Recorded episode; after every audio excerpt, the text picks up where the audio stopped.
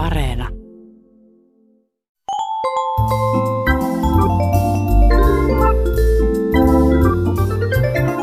Aristoteleen kantapää. Ohjelma niille, joilla on äidinkielellä puhumisen lahja kuin vettä vaan. Luottamuksen rakentamiseen menee vuosia, mutta sen voi menettää sekunnissa, sanoo vanha konsulttiviisaus. Päteekö sama epäluottamukseen? Tämän kysymyksen eteen heitti MTV3 uutiset nettisivujensa lukijat helmikuun alussa, kun koronavirus alkoi levitä maailmalle. Juttu kertoi otsikossaan näin. Viikon sitaatti. Epäluottamus Mannerkiinaan horjuu koronaviruksen takia. Kuulijamme nimimerkki Nimi Erkki tuumailee. Onko uutinen poimittu suoraan Kiinan valtion uutisista vai voiko tilanne olla näinkin myönteinen? Ehkä kyseessä on kuitenkin mietteliäs tutkielma epäluottamuksen olemuksesta. Markkinointikonsultit voisivat tästä lähtien kiteyttää asian niin, että voimakkaan epäluottamuksen rakentamiseen menee sekunti, mutta sen horjuttamiseen kuluu vuosia.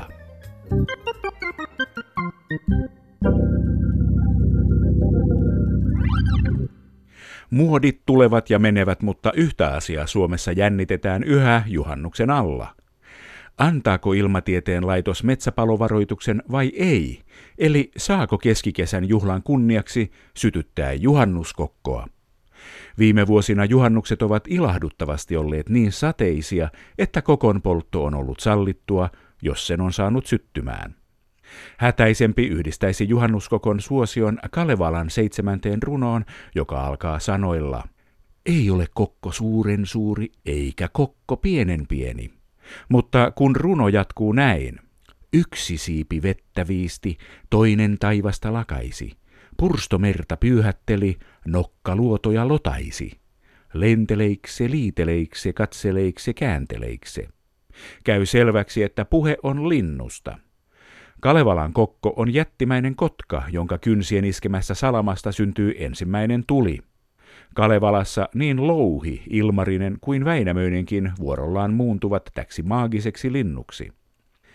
Oikeasti poltettavaa kokkoa merkitsevä sana johtuu Kaisa Häkkisen nykysuomen etymologisen sanakirjan mukaan veneen keulaa tarkoittavasta sanasta kokka – Joko juhannuskokkoina on aikoinaan poltettu vanhoja veneitä, tai sitten kokkojen kartiomainen muoto on vain tuonut mieleen veneen kokan.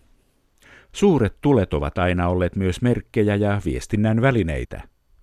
Ovatko kokot olleet alun perin viestitulia? Ovatko ne sukua linnavuorten merkkitulille? Entä rantojen majakoille? Miten tulella on kautta aikain viestitty? Kysytään Oobu Akademiin tutkijatohtori Sonja Hukantaipaleelta ja arkeologi Jasse Tiilikkalalta.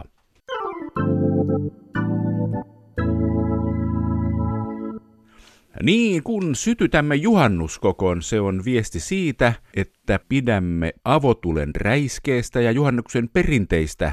Mitä juhannuskokko on alun perin viestittänyt Oobu Akademiin tutkijatohtori Sonja Hukantaival ja arkeologi Jasse Tiilikkala?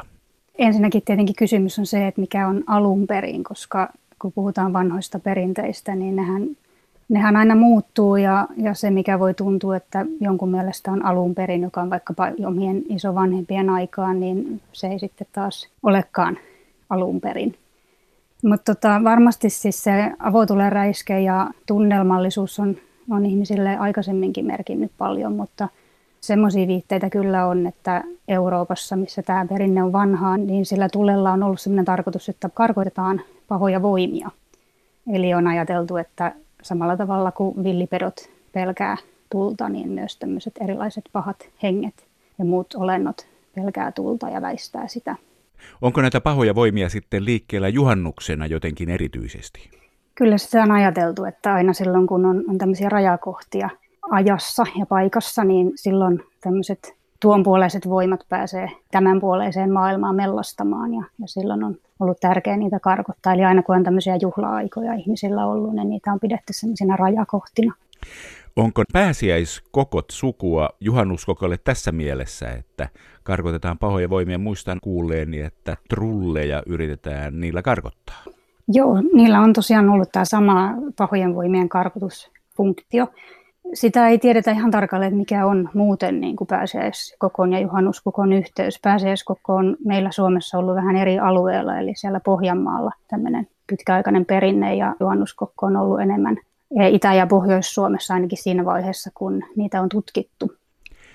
Niin, jostain syystä kuitenkin mulla on sellainen vaikutelma, että juhannuskokkoa etenkin pidetään hyvin yleissuomalaisena ja hyvin suomalaisena, mutta kun asiaa vähän tutkii, niin verkkotietosanakirja antaa juhannuksen juhlatulille vaikkapa nimellä Saint John's Fire, eli Pyhän Jussin tulet, eli juhannuskokko niin mainintoja Suomen lisäksi Eestistä, Englannista, Unkarista, Iranista, Espanjasta, Montanasta ja Wyomingista.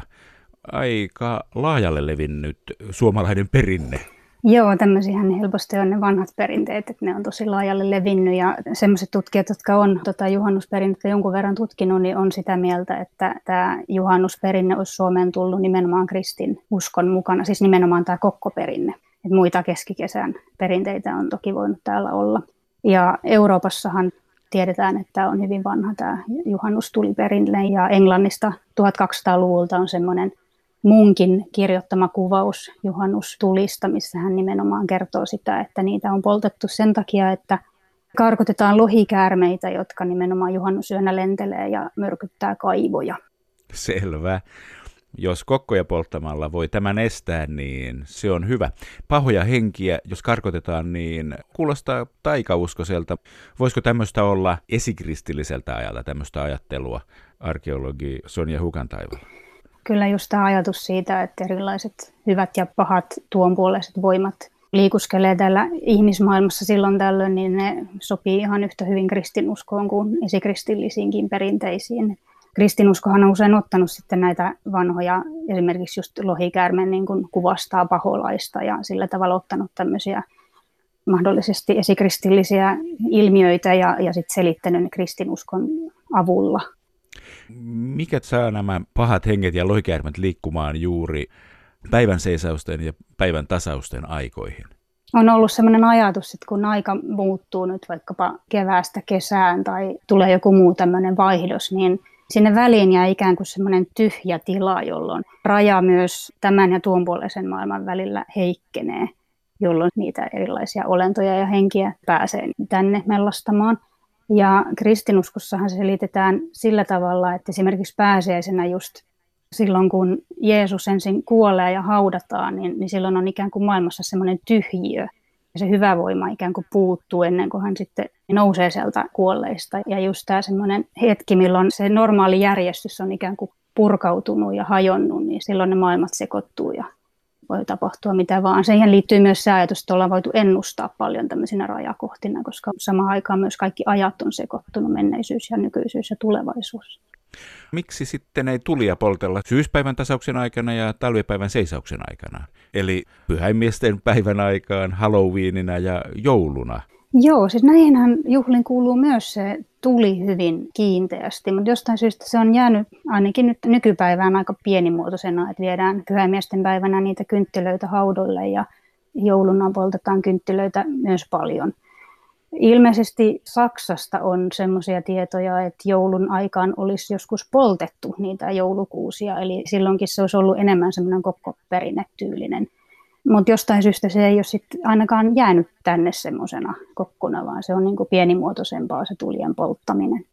Sitten meillä on Pohjanmaalta levinnyt kokkoperinne loppukesästä, niin sanottu venetsialaisten perinne, tavallaan semmoinen kesänvieton päättäjäiset, jossa myös sytytetään kokkoja järvenrannalla. Onko tämä perinne ikivanhaa perua vai joku uusi villitys? Arkeologi Sonja Hukantaival. Niin, täällä Suomessahan se on melko uusi villitys, mutta ei kuitenkaan ihan niin uusi kuin ehkä voisi äkkiseltään nimestä päätellä. Että vanhimmat tiedot niistä Suomessa on Helsingin porvarispiireistä 1800-luvulla. Eli silloin on siis helsinkiläiset porvarit ollut sen verran varakkaita, että ovat voineet Venetsiassa matkustella ja seurata näitä karnevaaleja ja ilotulitus- ja tulijuhlia. Ja kun ovat niihin ihastuneet, niin ovat tuoneet ne sitten ensin Helsinkiin ja sitten varmaan heillä on ollut kesäpaikkoja siellä Pohjanmaalla, koska se on nimenomaan sinne sitten juurtunut semmoiseksi kesämökkikauden päättäjäisjuhlaksi. Ja se perinne on täällä Suomessa muuttunut, mutta sitten nämä tärkeät elementit, eli se vesi ja tuli ja ilotulitukset, niin ne on kuitenkin sinne jäänyt. Onko venetsialaisten aikaan Venetsiassa karnevaaleja? Eikös karnevaali ole tavallisesti keväällä? Joo, se on totta, että se karnevaaliaika on siirretty täällä. Ja tähän itse asiassa liittyy arvelu, että se johtuisi nimenomaan siitä, että silloin loppukesästä ne näkyisi paremmin ne tulet. No vanhan käsityksen mukaan sitten tämmöiset isot tulet, niitä voi käyttää myös viestintään. Ja että linnavuorten paikat on määritelty sillä, että tämmöisten tulien pitää näkyä linnavuorelta toiselle. Voivatko kokot olla myös viestintää varten, arkeologi Jasse Tiilikkala? Ajatus, että linnavuoret liittyy tulitiedotukseen, se on syntynyt ilmeisesti 1900-luvun alkupuolella. Silloin on asiasta julkaistu tieteellisiä tekstejä. Ajatus pohjaa ilmeisesti siihen, että korkeata linnavuorilta saattaa olla näkeyhteys lähistön muille linnavuorille. Mutta mitään sellaista konkreettista näyttöä tai vahvaa perimätietoa ei linnavuorten yhdeystä tulitiedotukseen ole Suomesta. Onko Linnavuori sitten oma juttunsa? No joo, mä näkisin, että Linnavuoret on oma, oma laaja ilmiö, joka levisi Euroopassa jo pronssikauden aikana. Ja voi tietysti olla, että tulitiedotus on tämmöiseen ilmiön liittynyt tavalla tai toisella. Ensimmäinen kirjallinen maininta tulitiedotuksesta on 400-luvulta ennen ajanlaskualkua kirjoittaneelta kreikkalaista Aiskylokselta, joka kertoo, että viesti Rojan tuhosta saatiin mykäneen tulitiedotuksen avulla mutta ei sitä niin kuin suorastaan pysty mitenkään liittämään linnavuoriin ja varsinkaan Suomen linnavuoriin. Millä lailla tulella on tiedotettu, arkeologi Jasse Tiilikkala? No Välimeren alueelta löytyy tietoja ihan kirjainperusteisesta viestinnästä soihduilla jo sata vuotta ennen ajanlaskun alkua. Ja se viestin merkitys on voinut perustua myös tuleen sytyttämisen kellonaikaan, eli Pysantissa – jos ajanlaskua seurattiin vesikelloilla, niin voitiin sytyttämisen ajankohdan mukaan myös sitä viestin merkitystä määritellä. Suomesta ei tulitiedotuksen vaiheessa kauheasti tiedetä, mutta yleisemmin tässä viitataan Olavi Pyhän saakaan, joka kuvaa 1000-luvun alkua.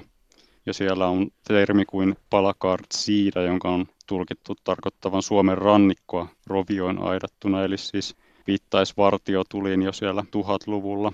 Ja sitten 1500-luvun puolivälissä pohjoisten kansojen historiasta kirjoittanut Olaus Magnus, hänen kirjassaan on kuva vuoren huipuilla palavista vartiotulista ja siinä kuvatekstissä kerrotaan, että niillä varoitetaan vihollislaivaston hyökkäyksestä ja annetaan viesti asekuntoisten miesten koolle kutsusta. Vartiotulien korvaajaksi voi nähdä ainakin optisen lennättimen ja näitä rakennettiin Suomeen 1800-luvun alussa Ahvenanmaalle Millainen on optinen lennätin? No niitä taitaa olla useampiakin erilaisia systeemeitä, eli se tietysti perustuu varmaan siihen, että kaukoputket yleistyy, eli pystyttiin näkemään paikasta toiseen vähän tarkemmin, että niitä on niin kuin tämmöisiin lippuihin perustuvia ja sitten tietysti pimeällä ihan niin kuin lyhtyihin perustuvia ja sitten tämmöisiin erilaisiin tornista oleviin vähän niin kuin käsivarsiin perustuvia, että missä asennossa ne oli, niin siitä tuli joku kirjainmerkki sitten aina. Optinen lennätin, se on ollut aikansa huipputeknologiaa. Connecting people. Kyllä. 1700-luvun alun Ruotsista, niin vartiotulen vahtiminen, sen jako lähikylien talonpojat ja vastuun siitä vartioinnista saattoi sitten siirtää muille maksamalla tietyn summan. Tulen sytyttäminen on ollut vartiomiehelle kuuluva tehtävä. Ja sitten taas turhasta viestitulen sytyttämisestä oli aika ankarat rangaistukset. Mistä se tuli oli viestinä? Se mitä tiedetään, niin on, on liittynyt johonkin sotilaalliseen toimintaan. Varoitus jostakin. Vihollisen saapumisesta. Niin, epäilemättä. Mutta jos ajatellaan yöaikaa, niin jonkun pitää olla sitten hereillä siellä tulen näkymisalueella, että seuraa, että syttyykö tuommoinen tuli. Kyllä joo. Historiallisten lähteiden mukaan se on ollut pari vartiona, eli, eli se on ollut aika pitkä aika talonpojillakin viettää. Se oli viikko tai kaksi, mikä oli määritelty tietyillä alueilla siihen ajaksi, jota talonpojan piti sitä vartioida. Mutta kyllä se on täytynyt olla ihan jostain määritellystä ketjusta, jossa on ollut organisaatio sitten. Ne on ilmeisesti ollut vähän niin kuin kotamaisia kokkoja, mistä on säilyneitä tietoja se on toiminut myös näiden vartiomiesten niin kuin majapaikkana, eli he on voinut siellä viettää huonolla ilmalla aikaa. Lisäksi, jotta päivällä tämmöinen viesti on näkynyt, niin sen on täytynyt savuttaa aika paljon, eli siihen on täytynyt lisätä tuoreita oksia tai muuta savuttavaa materiaalia. Esimerkiksi Arkangeli arkkipiispa on kirjoittanut ylös kauppamiesten kuvauksen, että Viipurin ja Turun välillä oli merenrannoilla korkealla mäillä torneja, joihin oli asetettu vartijat. Ja tiedotus näiden välillä tapahtui sytyttämällä tuleen tervatynnyri tuohon avulla. Piispan mukaan viesti kulki varsin nopeasti ja tieto hyökkäyksestä olisi saatu vuorokauden kuluessa Pohjalahden yli Viipurista Ahvenanmaan kautta Tuholmaan. Tiedetäänkö millaisissa tilanteissa tätä tuli viestintää on käytetty, arkeologi Jasse Tiilikkala? Esimerkiksi Krimin sotaan on liitetty viimeisempiä mainintoja, että Ruotsin alueella olisi vartiotyliä sytytetty. Varmaan suurempiin sota-aikoihin on liittynyt tämmöistä viestintää. Majakathan alun perin ovat toimineet tulella, ja ennen kuin saatiin kauhean korkeita torneja, niin sitä varoitustulta piti pitää vähän matalemmalla, vähän niin kuin juhannuskokot. Missä vaiheessa tapahtui käännös siitä, että ilmoitetaan tulella, että sota on alkanut, siihen, että ilmoitetaan mahdollisesti jopa tuntemattomille merenkulkijoille, että täällä on turvallinen reitti tai tässä on ei-turvallinen reitti? Nämä on varmaan aika rinnakkaisia ilmiöitä, eli kyse on varmaan niin kuin tiedotuksen muodosta, että todellakin uutta, josta on jotain tietoja halkorovioiden poltosta jo 1500-luvulla. Käytännössä samanlainen koko kyseessä, mutta viesti on hyvin erilainen.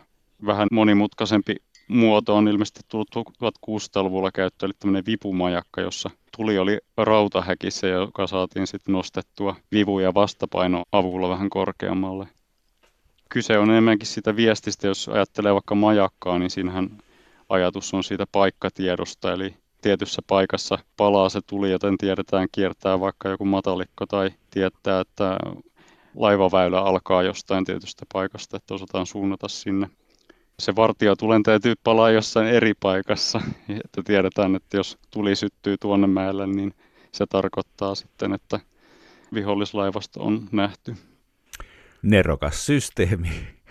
Mitenkä sitten tämmöinen asia, että kun juonnuksena ollaan ulkona ja poltetaan kokkoa, niin helposti monet sitten ajattelevat, että nyt voisi käristää tässä samalla makkaraa, mutta jos kyseessä on ikiaikaisen pyhän merkityksen omaava tuli, niin onko nyt ihan okei paistaa siinä makkaraa siinä kokossa sitten tämmöisenä niin kuin herkkänä hetkenä arkeologit Sonja Hukantaival ja Jasse Tiilikkala?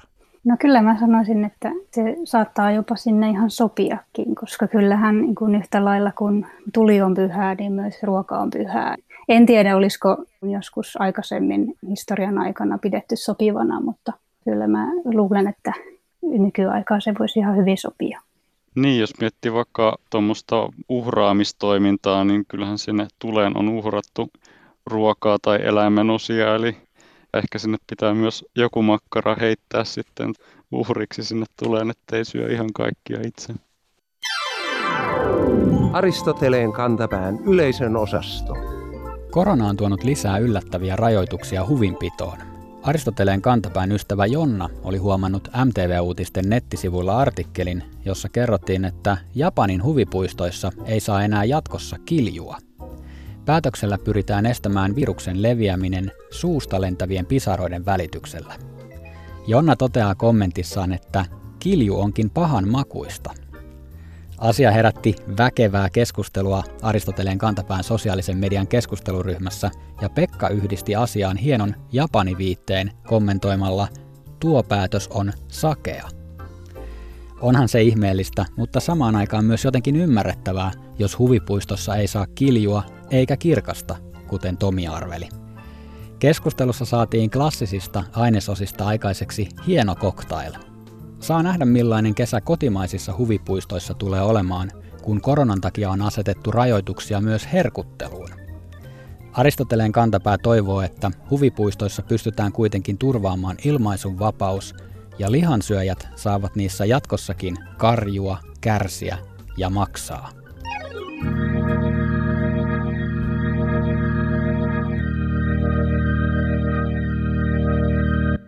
Heinäkasvit ovat ihmiselle läheinen elämänalue, joten siitä kumpuavat sanonnatkin ovat meille rakkaita.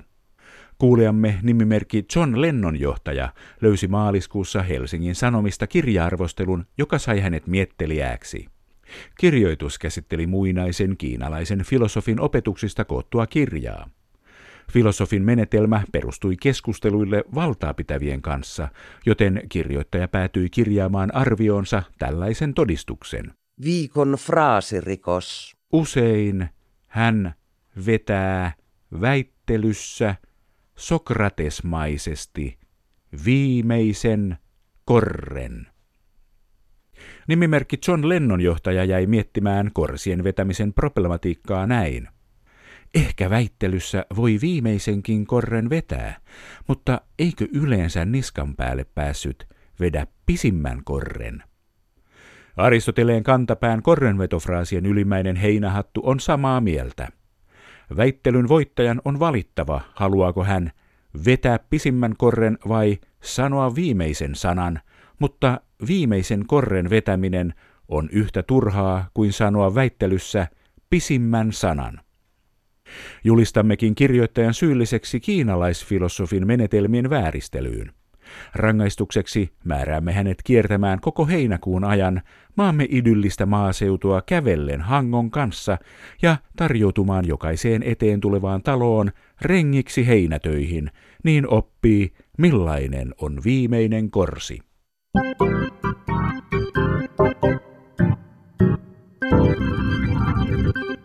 Vaikka liikkumista on pandemia keväänä rajoitettu, mieli pystyy liitelemään maailmalla. Niinpä nimimerkki Jere Punkki kysyy, mistä juontaa juurensa, että suomeksi käytetään nimeä Amerikan Yhdysvallat, eikä Amerikan yhdistyneet valtiot, niin kuin United States of America kirjaimellisesti suomeksi kuuluisi? Hyvä kysymys.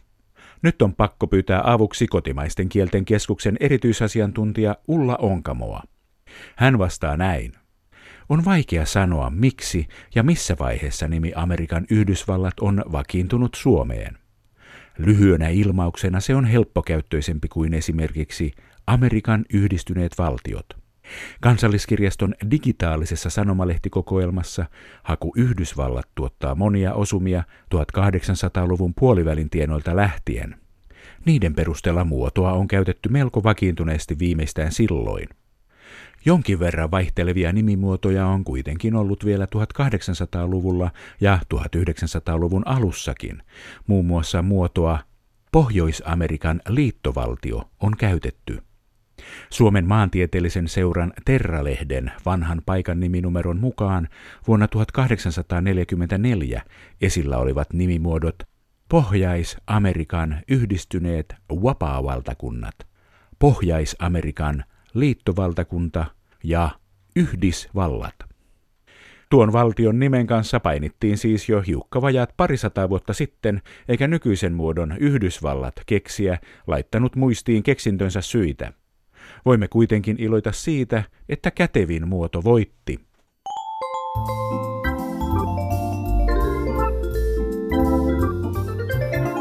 Kerro Aristoteleen kantapäälle, mikä särähtää kielikorvassasi. Tee se internetissä – osoitteessa www.yleradio1.fi kautta Aristoteles tai lähetä postikortti PL 58 00024 Yle. Aristoteleen kantapää selvittää, mistä kenkä puristaa.